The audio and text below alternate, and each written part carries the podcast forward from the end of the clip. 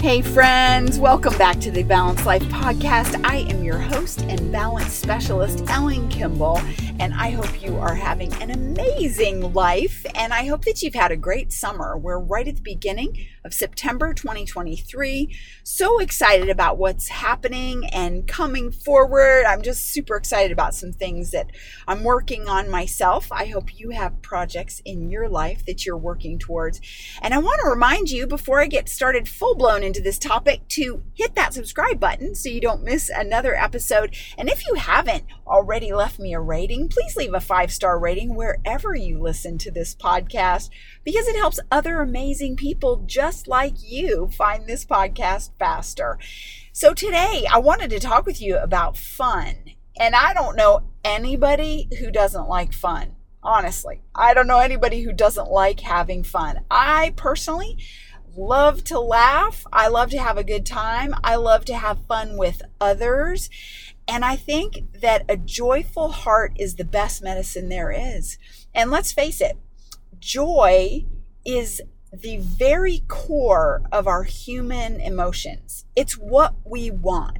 We want to find our joy again. We want to have more joy in life. We know that expression, the joy of life, the joie de vivre.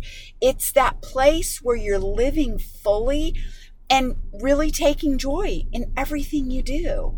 And it's part of the reason why I've created this podcast because I found things that have brought balance in my life so I can live with more joy again. And I love connecting people with those resources and helping people find that joy.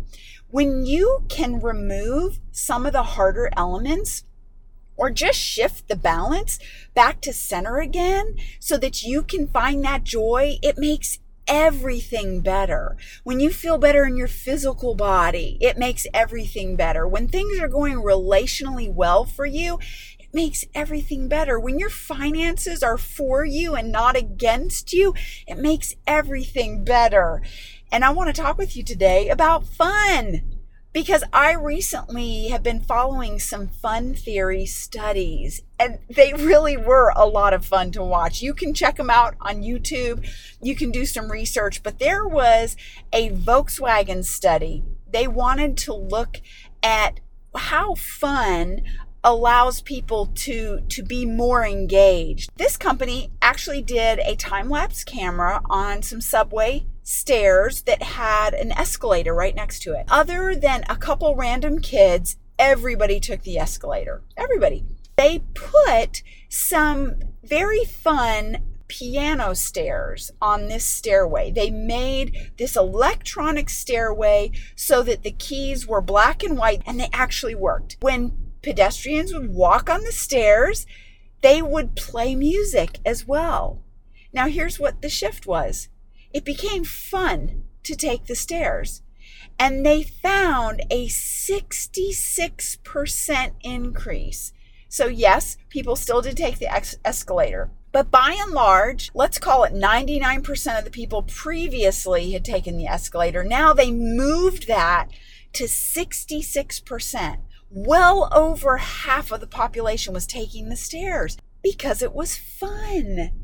It was fun. I helped some of my children, some of my foster children to learn in more fun ways.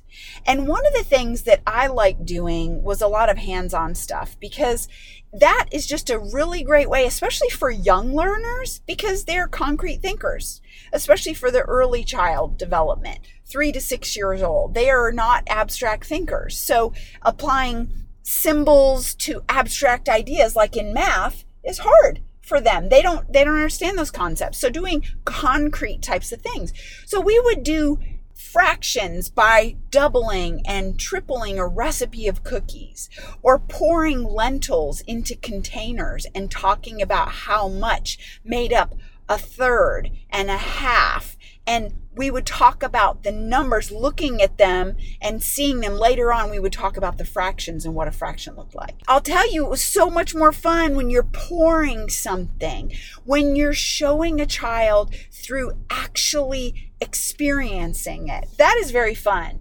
But it's also really fun to learn your spelling words with great big fat chalk in the driveway that is much more fun. It's very kinesthetic.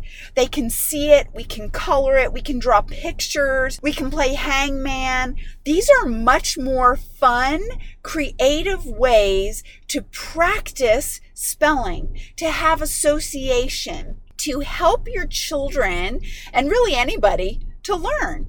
I have always been somebody who learns better with association. And when you attach fun to it, oh, that is the best. It is the best because joy helps you to learn we all know we've sat in lectures, we've heard people talk who are just kind of droning on and you're about to fall asleep.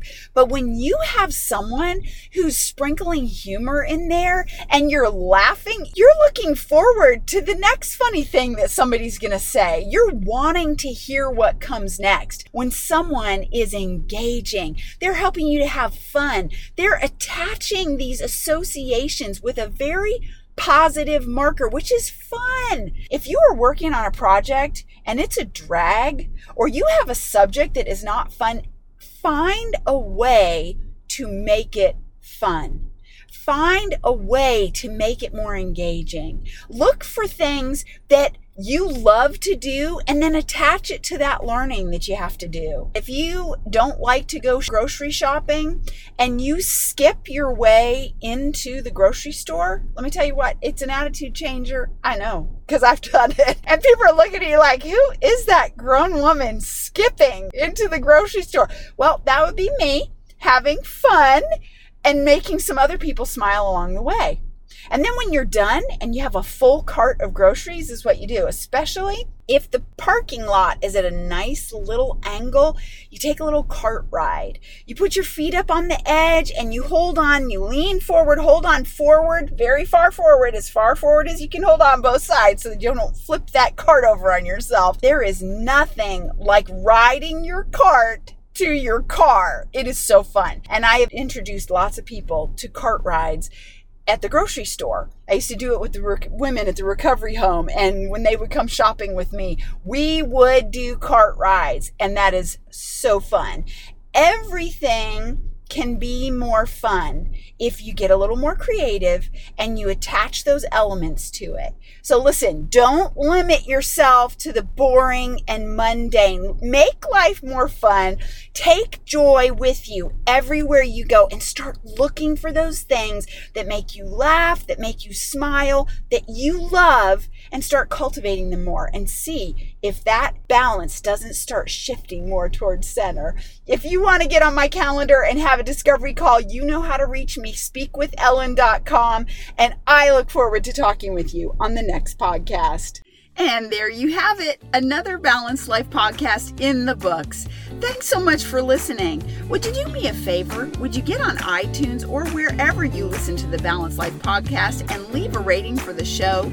It helps amazing people like you find the show faster. And that's who I'm looking for amazing people just like you. And when you're ready to work together to shift your life from off balance to abundance, get on my calendar at speakwithellen.com.